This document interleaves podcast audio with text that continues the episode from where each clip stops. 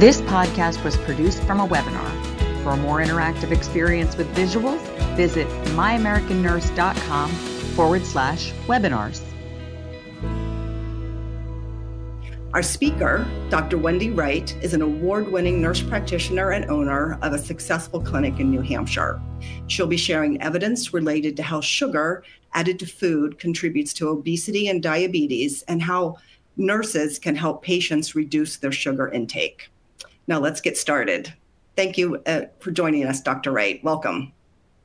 Thank you so much, Julie, and thank you all because I know this is such a busy time, and I really do appreciate you taking the opportunity to join me today. So, on behalf of myself and uh, Splenda Healthcare, I want to welcome you all to Safety and Science of Low and No Calorie Sweeteners. For purposes of disclosure, it is important to note that I am being paid an honoraria for my work on this project, including this presentation from Heartland Food Products Group, the maker of Splenda brand products. Here's what we are going to accomplish in the next 45 minutes. We are going to detail the evidence which shows how added sugars in our diet are contributing to obesity and diabetes. We're going to define and identify the characteristics of the various low and no calorie sweeteners that are currently available. We will interpret language and integrate new and existing scientific literature on the safety and efficacy of low and no calorie sweeteners in our decision making process. And last, I hope to provide you information so that as you're teaching your clients and your patients, you will find ways to implement low and no calorie sweeteners into healthy eating patterns as a way of reducing added sugar intake. So let's get started. I know I don't need to tell all of you. You live this, you see this every day. But we are all being challenged by those trends and those rising rates of obesity and diabetes. Many people are now referring to this as diabesity. So if you take a look at the rates of obesity in the United States, now what we're looking at here are US adults, and you look over the last 20 years, we've seen about a 12% increase or so in the rates of obesity in US adults. 42% of US adults are living with obesity. When we do a deeper dive into what we call severe obesity, often defined as a BMI of 40 or greater, you can see that that affects about 10% of all adults in the United States. To put this into perspective, a BMI of 40 means that that individual is approximately 100 pounds above a healthy weight zone. And both of these trends are rising. It shouldn't surprise you that if obesity is rising, so too is diabetes. If you look at the number of people in the United States with pre-diabetes, it's almost 100 million. That means one in every three adults has prediabetes. Folks, this does not bode well for us as a country.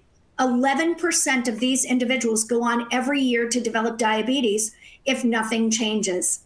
Again, those are staggering numbers. Well, what about diabetes? We're now at about 37 million, or about one in every 10 adults. To put this into perspective, I began speaking on diabetes in the 1990s. I used to quote a statistic of 10 to 12 million. So you can see that both of these numbers are on the rise.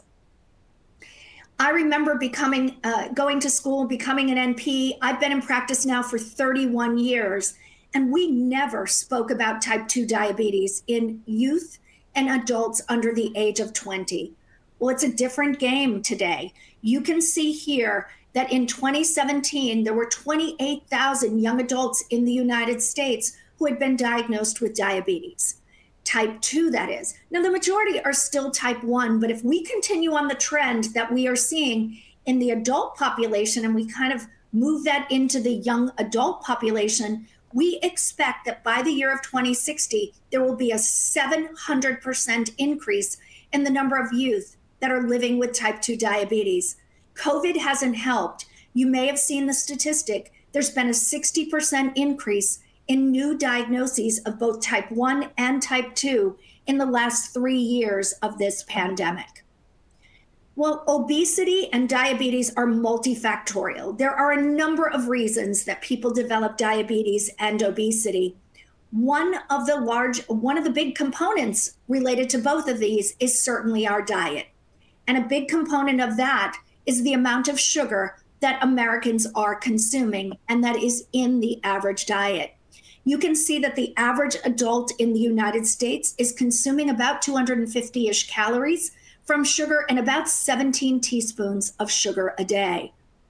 Well, the American Diabetes, excuse me, the Dietary Group for America uh, recommends that that number be reduced to less than 10% of our daily calories.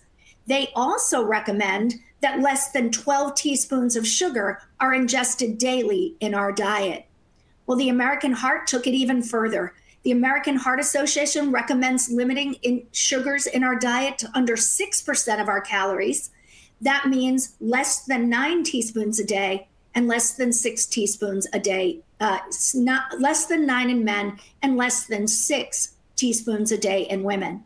So, in addition to giving us this recommendation, the American Heart Association Science Advisory also issued a statement to all of us about the impact of added sugars, that the body of evidence is so robust and it demonstrates that diets that are high in sugar not only contribute to diabetes and obesity, they also contribute to inflammation, coronary heart disease, dyslipidemia, and even hypertension.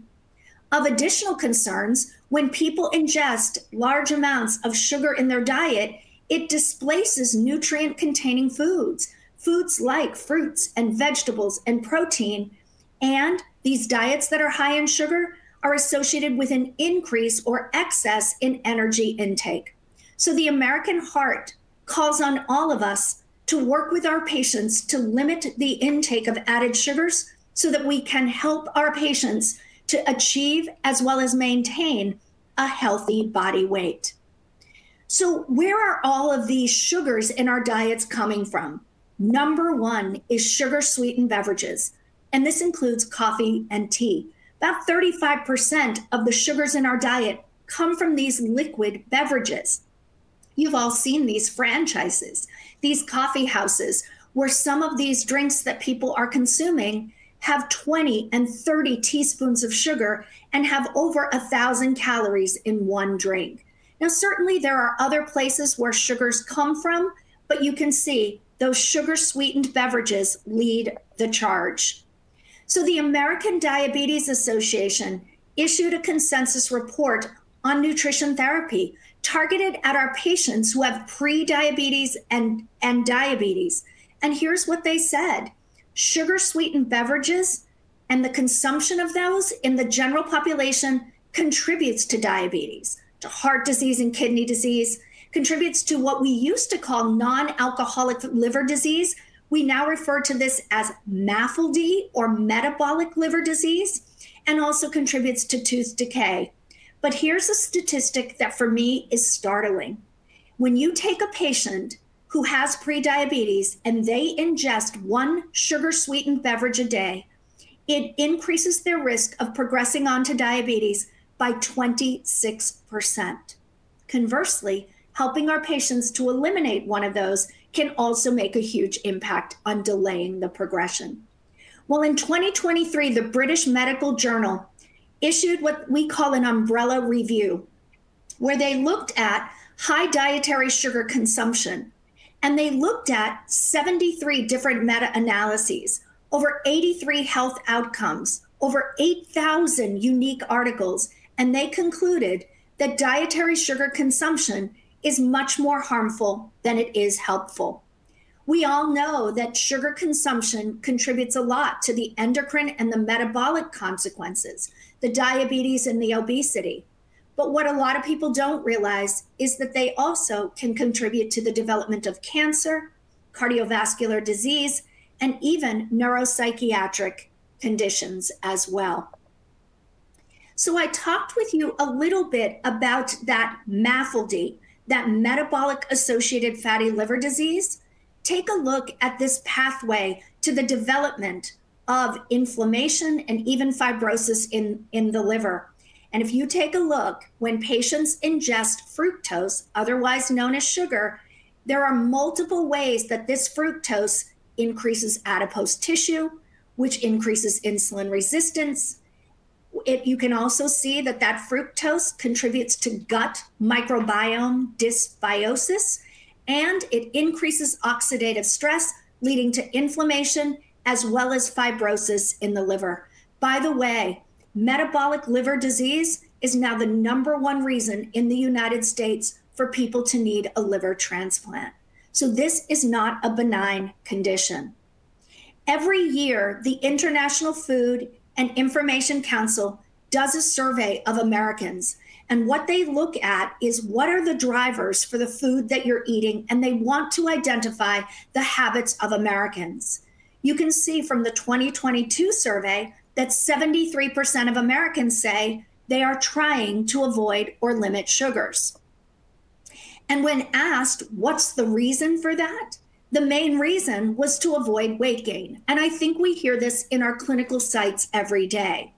But what's also equally interesting is they also asked the people who were not trying to avoid sugars in their diet, well, why aren't you trying to avoid them?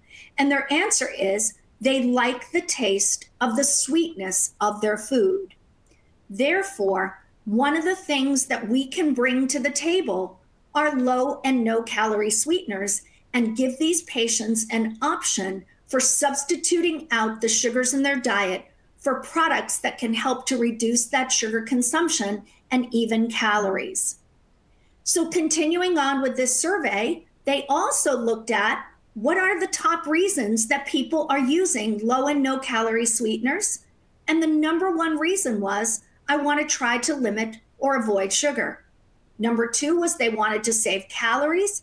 And about 34% actually believe that sugar is not good for them. What's disappointing to me is 26% said my healthcare provider recommended that I avoid sugar. I believe that these are conversations that we need to have with our patients, not just for themselves, but patients who have who have children, because we we know that there that there is a plethora of information out there about the impact of sugars in their diet. So one of the things that is confusing to a lot of patients as well as to healthcare professionals is that that these products go by a lot of different names. You've heard them referred to as artificial sweeteners. You've heard them referred to as low calorie sweeteners. Today, I'm going to call them low and no calorie sweeteners, but just recognize that they have a multitude of names and are often referred to by that multitude of names in the literature. So it's important to help people to tease out these names. So let's take a look at the variety of sweeteners that we have available. So when you're looking at a label and you're helping patients to interpret that label, when you see sucrose, when you see fructose, you need to know that that product is flavored with sugar. We have sweeteners that have been designated by the FDA as food additives. We'll talk about that in a moment. Sucralose, the active ingredient in Splenda, is one of them. You've got aspartame and saccharin as well. The rage these days are some of these plant based and fruit based sweeteners, products like Steviol or, uh, and monk fruit. We'll talk a little bit about those in a second. And then there are other types of sweeteners. The one I do want to call your attention to are what we call sugar alcohol and sugar alcohols. You've heard of xylitol and sorbitol over the years, but today we're also going to talk about a product called erythritol as well. So the good news is there are lots of different options for patients.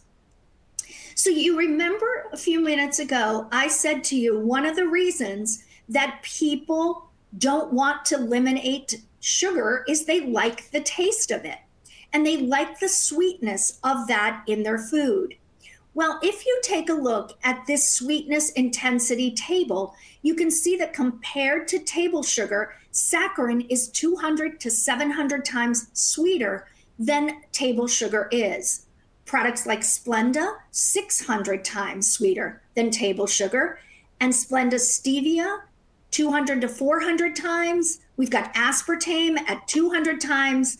the moral of the story here is that even if someone says, I don't love the taste of saccharin or I'm not an aspartame fan, there are lots of other low, no calorie sweeteners that are available to them that are sweeter than table sugar and can give them that sweetness in their diet.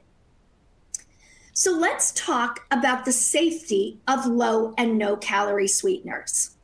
And before I get into the safety, I think it's important for you to understand that the FDA regulates these products. They do regulate low and no calorie sweeteners. And based on their review, they're going to either be designated as a food additive or what we call generally regarded as safe. I'm going to refer to that as GRAS. Let's talk about the differences. So, for a product to be designated as a food additive, it's going to undergo a pre market review and approval by the FDA before it can be used in foods. The FDA is going to look at short and long term toxicity studies, its carcinogenic potential, and reproductive toxicity studies. There are six products, including sucralose, aspartame, xylitol, etc., that have been designated as a food additive. But not every low and no calorie sweetener is designated as a food additive. It's also possible for them to be designated as GRAS. And so, what is this? It is, they do not have to undergo that pre market approval, but what still has to happen is a panel of experts who are trained in this domain are going to all come together and look at the literature that is currently available and the studies that are available and to look at those studies to identify is this product safe to use under the conditions of its intended use. And there are a number of different products that are designated as GRAS as well. So the take home st- story here is whether they are a food additive or they are designated as a GRAS product, they are both FDA approved and must meet safety standards before they are allowed to be added in to products that we will all use. I also want to set the stage by talking about some terms so that you can understand what does it mean when I say ADI or acceptable daily intake? What does it mean when I say no observed adverse effect level? Well, it should be noted that the uh, acceptable daily intake is set by the joint FAO World Health Organization Expert Committee on Food Additives and then confirmed by the FDA.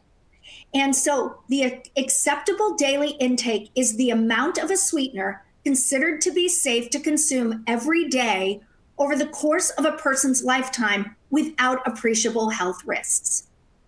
The, the no observed adverse effect level is the highest dietary level and uh, of an additive at which no adverse effects are observed in animal studies. So, how do we figure this out? So, let's say if there is a product where the no observed adverse effect level is 1,000 milligrams per kilo, you take that amount and you divide it by 100. And that is going to give you what we call the acceptable daily intake. If we use a product like sucralose or Splenda, for example, you can see that the no observed adverse effect level is 2,600 packets. Then, then we divide that by 100 and we get an acceptable daily intake. That's approximately 26 packets. What is the estimated daily intake? Well, it's generally determined based on the 90th percentile of the population consuming this product in a food.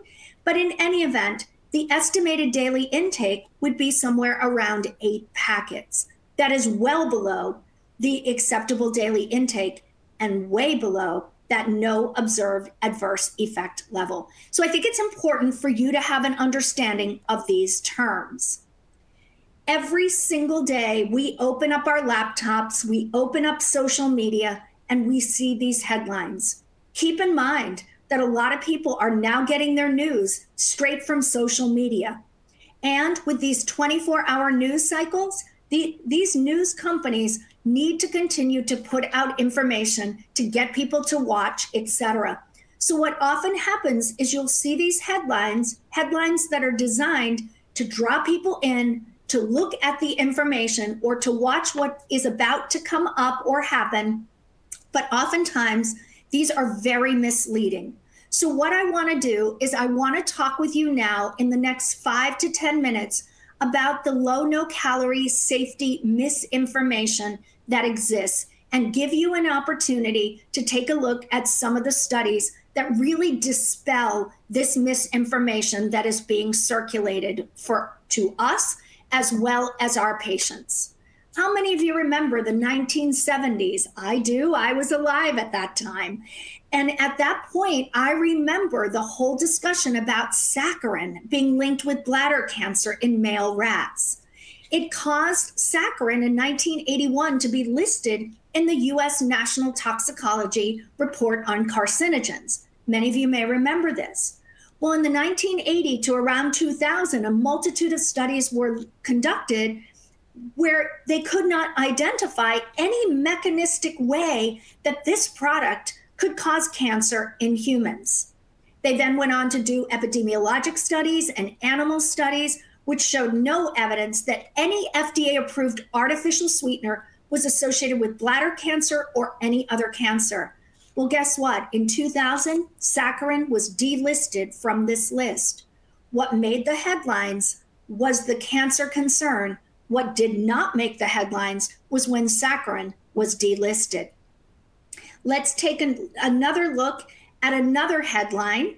The International Agency for Research on Cancer over the past year uh, published some information the headline read Aspartame Hazard and Risk Assessment Results Released.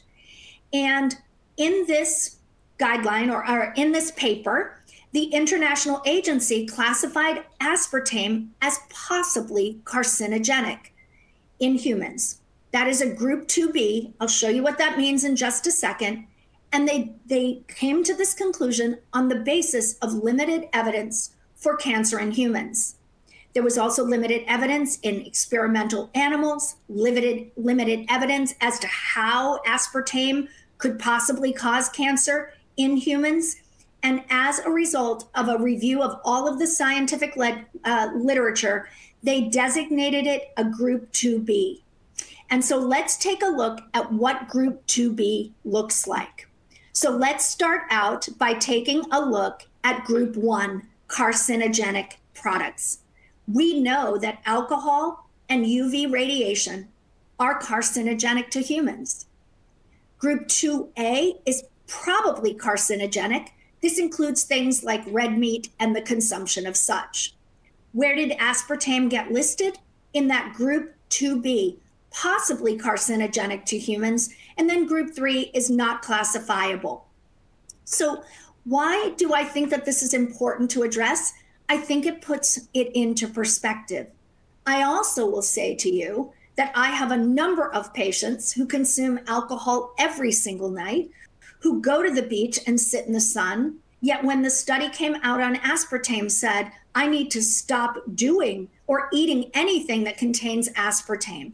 I hope what this does is it puts it into perspective. And I think what we need is continued science we need to continue to study these products to ensure that what we are using and what we are doing are safe to all of us. And I think that that is ongoing. Well, what about low no calorie sweeteners and the risk of diabetes? I remember this headline. I remember patients coming into me and saying, Well, I read that it tricks the pancreas into thinking that you're ingesting sugar and you produce more insulin and you get diabetes. Well, this is a meta analysis of 29 randomized trials. And what they concluded was that the consumption of low no calorie sweet, sweetened beverages and foods did not increase blood glucose levels. And in fact, if you look at this slide over time, after the consumption of the low no calorie uh, sweetened product, you can see that blood glu- glucose continued to decline over a period of 210 minutes. All right, well, what about diabetes? Another meta analysis of 10 prospective, that's good. We like prospective trials, but they were observational studies. We're going to talk about this in just a second. But 10 prospective observational studies looked at the co- consumption of low, no calorie sweetened beverages, and they concluded that there was a 25% increased risk for the development of diabetes. However, when they controlled for adiposity and they adjusted for the degree of adiposity that people have, because remember, the more intra abdominal adiposity we have, the greater the risk for diabetes. We now understand that visceral adiposity located below the abdominis rectus muscle is an active endocrine organ and itself increases the risk for diabetes. So when they controlled for adiposity, that association was attenuated down to 8%. But here is where observational studies get really tricky because they don't control for what we call confounding variables. So here is the question Is it possible that overweight or obese adults might actually consume more low, no calorie sweetened products and beverages when compared to people who are of normal weight? And the fact that they are overweight and obese increases the risk for diabetes. That's what we call a confounding variable. I don't know if any of you remember, but about a decade ago, there was a study that came out that showed water ingestion increases BMI. That's a confounding variable. Water consumption does not increase BMI. Maybe it's the fact that people with elevated BMIs are consuming more water as a result of a, a diet plan or a weight loss or healthy eating plan. So I think it's important to recognize that a lot of these observational trials have confounding factors or variables that really affect the interpretation of the results. So I then turn to professional organizations. What do they have to say about low no calorie sweetened products and their impact on diabetes? The American Diabetes Association, in their 2023 standards of care, said non nutritive sweeteners do not appear to have a significant effect on glycemic management and that they can reduce overall calorie and carbohydrate ingestion intake as long as people don't compensate and substitute out other calories from uh, or get additional calories from other food sources. So if people do switch to these non-nutritive sweeteners or low no calorie sweeteners, they can certainly have an impact on weight reduction. Well, what about cardiac disease? I'm going to draw your attention to this middle bullet. The American Heart Association Science Advisory stated that sugar sweetened beverages have been associated and known to increase the risk for coronary heart disease. The American Heart also said that there were two large prospective studies where people were followed for decades, and they found that the consumption of low no calorie sweetened beverages was not associated with an increased risk of coronary heart disease or any of its related biomarkers. In fact, the American Heart said we need to find healthy substitutes for sugar sweetened beverages. So let's take a look at the next headline. And the next headline was elevated levels of erythritol and several related artificial sweeteners were associated with the risk for cardiovascular events. This reference is at the back of your handout. I don't have time to deep dive into a lot of this study, but there were a lot of problems with this study. The first part that you need to know is that in the initial study, the investigators and authors looked for compounds in the blood whose levels were linked to future cardiac event, and they tracked adverse cardiovascular events over three years. They concluded that elevated levels of erythritol were associated with an increased risk for cardiovascular events. It's important for you to note that erythritol levels are found naturally, or erythritol is found naturally in fruits and vegetables. They then went on to do an in vitro study in humans looking at platelets. They did an animal study and they measured erythritol levels in eight volunteers after giving them a beverage that contained three times the amount of erythritol than, it, than is found in any erythritol beverage on the, on the current market. So, this is what the headline says. What's the reality? When we take and we break down this study eight patients does not make a study. There was no intervention for diet and physical activity. We also know that erythritol has been approved not just in the US, but in 60 countries around the world. And we also produce our own erythritol when our body is under oxidative stress. So this headline was misleading, and the study was not a good evidence based study. Well, what about low no calorie sweeteners and their effect on appetite? I've heard this from my patients for years. Well, if I use these products, doesn't it increase my appetite? And 12 studies pooled together show that low and no calorie sweetened products do not increase anyone's appetite. One last comment on the gut microbiome. This is a subject of a lot of research, particularly in the world of obesity. And the current literature examining the effects of low no calorie uh, sweetened products and the human gut microbiome are limited. There are a few studies out there that look at uh, that have shown changes from low no calorie sweeteners in the gut microbiome. Those studies were five to 14 days. American Heart issued a statement saying there's little evidence on this topic that is available from human studies. And the question becomes if changes from when you switch from sugar sweetened beverages to low no calorie sweetened beverages uh, do is that positive is that a positive change in the gut microbiome or is it a negative change? We need additional studies to, to further conclude this. So now let's move on to the efficacy of low no calorie sweetened products. It's a complex issue. It's not as easy and as as simple as it may seem. Now, theoretically, if we replace one bottle of sugar sweetened beverage a day, that's about 200 calories. We do that every day for 30 days of a month. We do that every day of every month for a year. We could theoretically eliminate 72,000 calories. If every pound is 3,500 calories, we could theoretically reduce our weight by 20 pounds in a year. I wish it were that simple. I think we all know it's not that simple, but if we can get people to make small changes without substituting out other calories in their food, certainly this is one way to begin to help our patients to reduce their calories.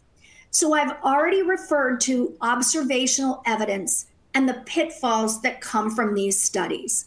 They're plagued by those confounding factors and what we often call reverse causation bias. I remember when I was in my doctoral program and we were doing stats and we were learning about all of this, I thought, "Oh my goodness, my brain is going to, you know, my brain is is not processing this."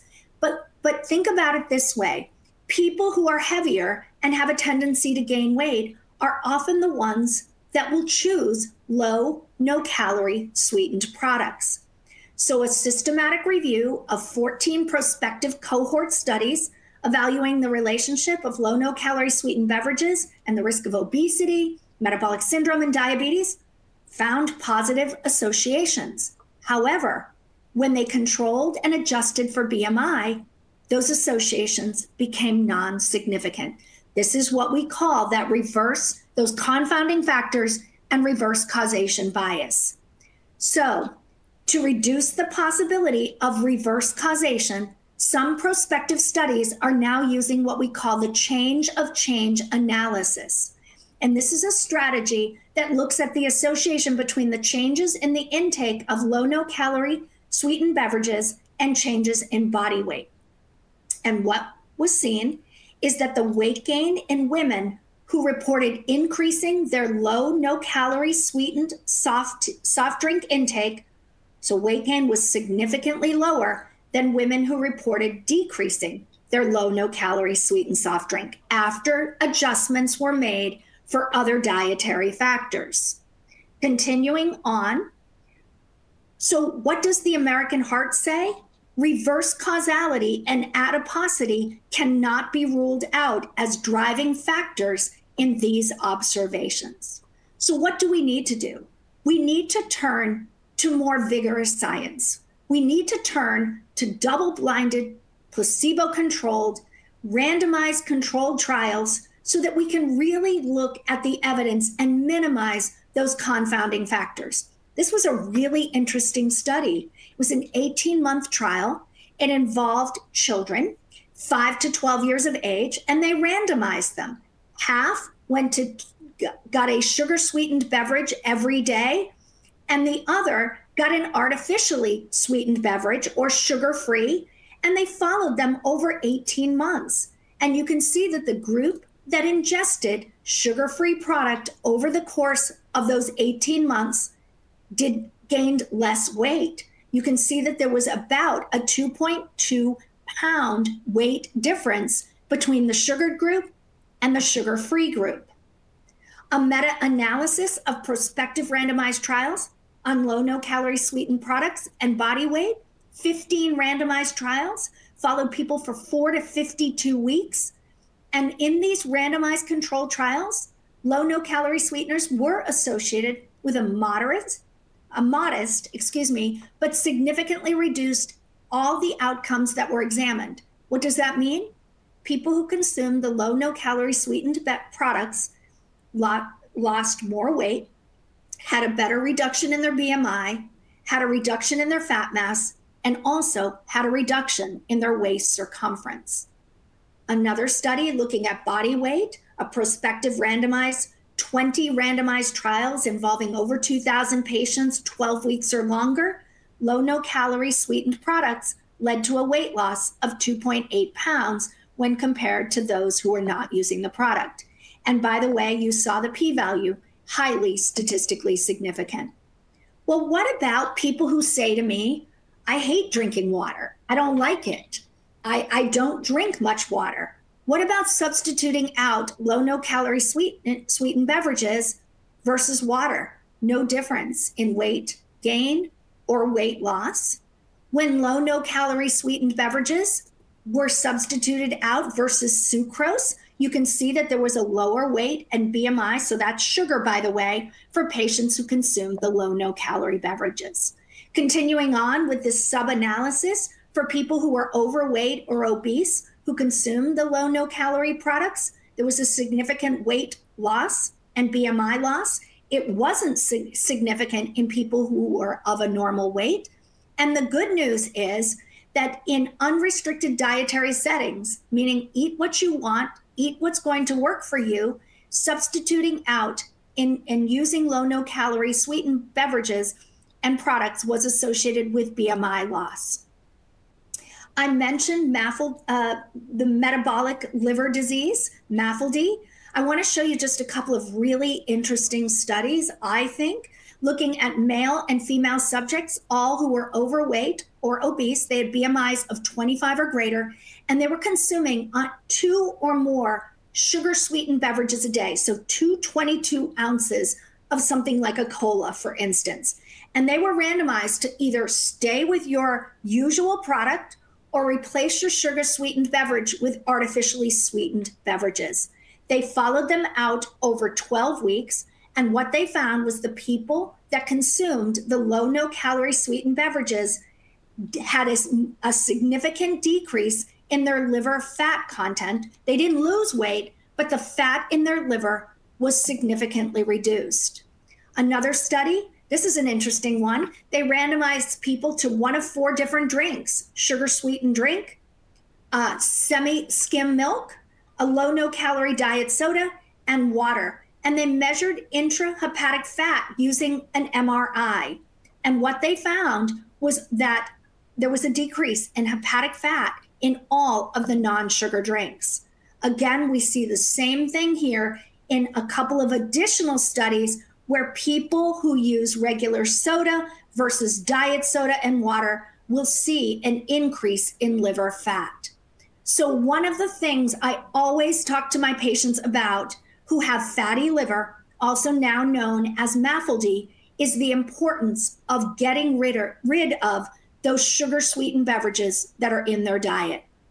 So, the American Heart Science Advisory Summary stated that Short term evidence suggests that replacing sugar sweetened beverages with low no calorie sweetened beverages can help in the management of overweight and obesity, particularly among high risk overweight or obese individuals who have harmful levels of visceral or ectopic fat.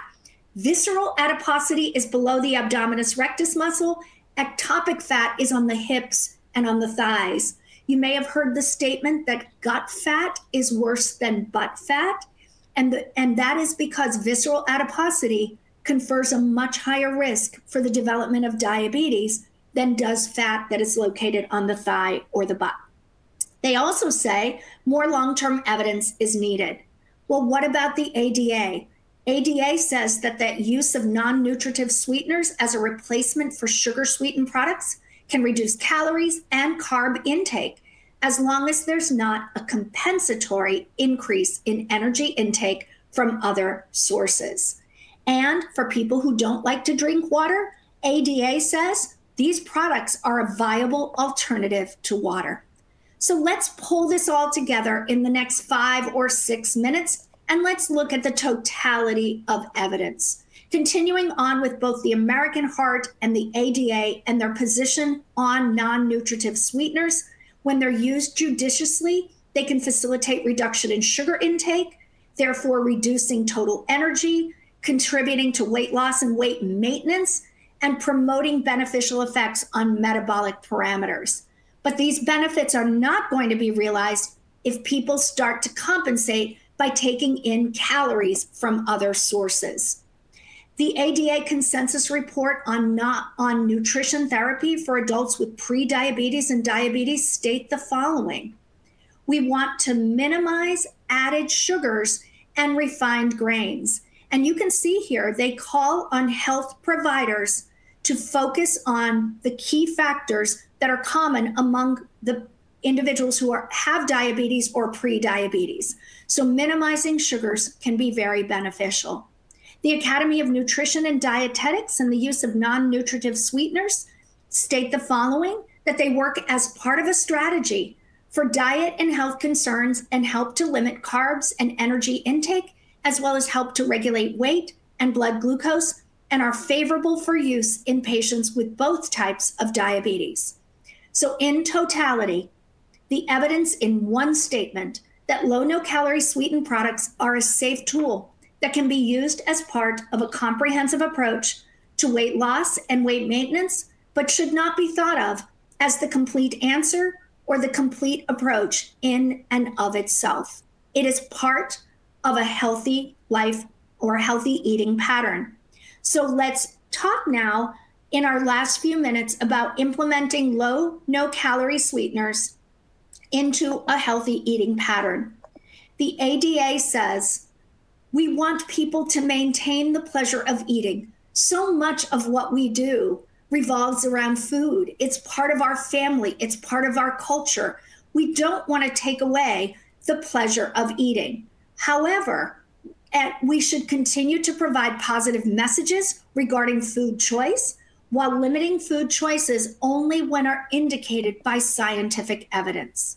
That people with diabetes should be given practical tools. And I would even say people with pre diabetes and those who are overweight or obese as well should be given practical tools for day to day meal planning. Remember that study that showed that one of the reasons people want to eat sugar sweetened beverages is because of their taste. And so when people were given an option between taste and price and healthlessness, uh, healthfulness of foods, the top purchase driver, even in a time where where cost is so high right now for food, taste is the main driver. So what can we do? Well, the, the Academy of Nutrition and Dietetics has issued dietary approaches to adults with overweight or obesity. And my patients ask me all the time, what what diet should I follow? And I give them a list like this and I say, follow whichever one you feel is best for you. And but the good news is whether they're using a DASH diet, a moderate protein diet, my plate, Ornish, American Heart, low and no calorie sweeteners can be part of any approach. Here is an example of the different products that are available the sucralose, the stevia, the aspartame, the monk fruit. What you're also seeing are the various forms that it is available as well. it's not just available in packets, it's available in pouches and jars, liquids, and even in blends.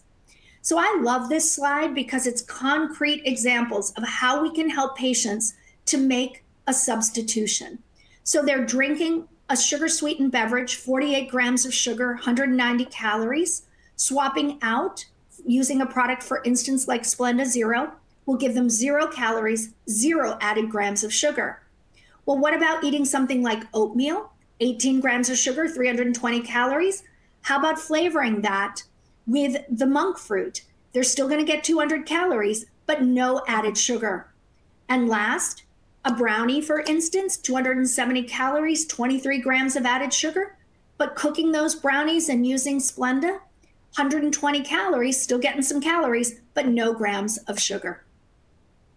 The uh, so as we take a look at the nutrition care process for medical nutrition therapy, it's important that we assess where our patients are at, do a good history, perform a good physical exam, and if we are not ourselves capable of providing these individuals with healthy uh, meal plans and eating, they should be referred to people who can help them.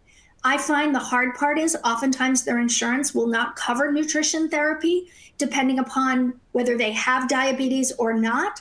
But a lot of this can be done in primary care. We do a lot of this counseling. We also want to diagnose their comorbidities try to fine tune their eating patterns to their comorbidities. It, this will allow us to address the why people eat the way they do, why do they follow the patterns that they do. We can then intervene, make recommendations for them, and help them to achieve a healthy lifestyle, a healthy weight, hopefully, and also to be as healthy as they can possibly be. I hope what I have done with you over the course of the last 45 minutes, just going to try to get this to um, advance, is I hope what I've done for you is is shown you that excessive added sugar consumption significantly increases the risk for many chronic conditions, not just obesity and diabetes. That low no calorie sweeteners are sugar alternatives that can contain little or no carbs, depending upon the product that they use, and come in a variety of forms. It's important that we look at the totality of the evidence and not just those headlines. Those headlines are often misleading. I wanted to walk you through those studies so that you know how to respond as you're talking with your patients. And last but not least, they can easily be implemented into a variety of different healthy eating patterns to help individuals to reduce their sugar intake. So I want to thank our sponsor today. Um, and I want to open this up now in our last 10 or so minutes to any questions that you may have for me. Thank you for your time today. Thank you so much, Wendy. That was really interesting. Um, let's start with a few questions we have here from the audience. Um, the first question we have is there a relationship between the time or interval of consumption of these low no calorie sweeteners and weight? So that's a great question. And so I want to make sure I'm understanding what you're asking me. So I'm going to give you what I think is what you're looking for. But if I'm not answering your question, please come back at me. So you saw from those clinical trials that many of those trials went on for weeks, if not up to a year. So, what I tell people is the longer we make these changes and incorporate these changes into a consistent lifestyle and eating pattern, the better hope we have at either losing weight and or maintaining a healthy weight zone. So you saw that slide where each of these sugar sweetened beverages are often somewhere around 200 calories. If we can get people to swap some of those out without making other changes in terms of adding in other calories, we can begin to see weight reduction as soon as a couple of weeks after those changes are made. So our next question is: um, Do low no calorie sweeteners affect adversely affect kidney function, so that people must make a choice between the type of sweetener they choose? Thank you for that question. I have not seen any uh, studies out there that have shown that people with kidney disease, and by the way, I have a lot of them, that they have to restrict any one of these particular products. I tell them that they can use low no calorie sweeteners and they can consume the product that they feel comfortable and that they like, remembering that the average or estimated daily intake is way, way below the approved daily intake that um, the FDA has approved. So I don't, I don't tell my patients to use any one particular product. What I say is, uh, use the product that you feel you like the taste of. But you also want to look at the calories because, as I showed you, some of these products do have calories in them. Our next question is um, What is the research on migraine and artificial sweeteners or diarrhea? Thank you for asking that. I do a lot of speaking on migraine and have been treating patients for years with migraine. And I do have patients who tell me that when they ingest certain artificial sweeteners, and it varies person to person, that it can trigger a migraine for them. So, again, just like I said just a minute ago, one of the things I say to them is they're not all considered equal. Maybe try one of the plant based products or the fruit based products. You know, people often refer to these as artificial sweeteners, but many of these products come from plants and from fruits as well. So, I tell them not to rule it out, but to more look at the different products that are out there and see if they can use some of them and not have her, it trigger a migraine. In terms of diarrhea, I don't hear that very often. Oftentimes, I hear people say, you know, I drink my coffee and I flavor it with X, Y, and Z. And every time I drink my coffee, I get diarrhea. But caffeine is a bowel stimulant. So I have not heard that as a trigger of diarrhea. But again, everyone is so different. So I believe people. If they say I use this product and I got diarrhea from it, I'll just say try a different product. Remember, there are 10, 15 of these different products that are now available on the market. I have a question here about low and no calorie sweeteners and their effect on appetite. For instance, um, aspartame making them hungry. Yeah, so we do not have evidence to support that these low no calorie sweeteners increase appetite. And as I went through the program, that slide and that reference will be available for you uh, after this program is over, but there's just no evidence to support that it does increase appetite. Are you seeing any trends um, with low and no calorie sweeteners? Are some being used less versus some being used more? Yes, I am seeing some trends, you know, and I'm seeing these trends in my practice as well, in that people come in and they'll say, I want plant based products. I want more natural products. I don't want your pharmaceutical products. And, uh, and so what we're seeing are more and more people are turning to the plant and fruit based products, i.e., the monk fruit or the stevia based pro, uh, products. Now, I'll be quite honest with you. I'm not a stevia fan. I don't love how it tastes, but I I like some of the others like sucralose. Everyone has their own taste. And so I think the rage right now is the more natural uh, products that people are often using. Can you recommend some sources I can go to to learn more about low no calorie sweeteners that aren't from a brand name? Absolutely. The first place I would encourage all of you to go, because it is the FDA that regulates these products that are being added into the diet, is to visit, visit the FDA. And you can Google FDA low no calorie sweeteners and get some information there. I did write down a couple of uh, option, uh, a couple of other locations if you are interested. There is one called International Sweetener Association, so it's not just a U.S. based organization, but it really is international based. So International Sweetener Association, and then the other one is Calorie Control Council. Calorie Control Council so that you can get information that does not necessarily come from a maker of a particular product. Do you know of any evidence relating bladder problems with um, low no calorie sweeteners? So, I do not know of uh, evidence regarding low no calorie sweeteners and bladder cancer. although I do have some patients who have interstitial cystitis. And I do know that the urologists are recommending that they are very careful with sugar, but also uh, artificial sweetened or low no calorie sweeteners as well, because for some people, these products can trigger some discomfort uh, from their interstitial cystitis. I have not taken the time, honestly, to read up on because the the list is so long for my patients with interstitial cystitis. But I have heard urologists say, "Hey, I would recommend you avoid these products as best as possible."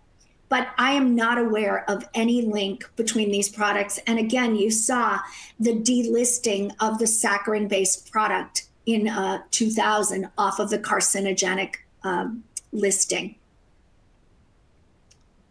Does aspartame cause side effects of stomach, nausea, memory loss, body pain, and joints or fibro- fibromyalgia effects, and uh, or and, and do any others?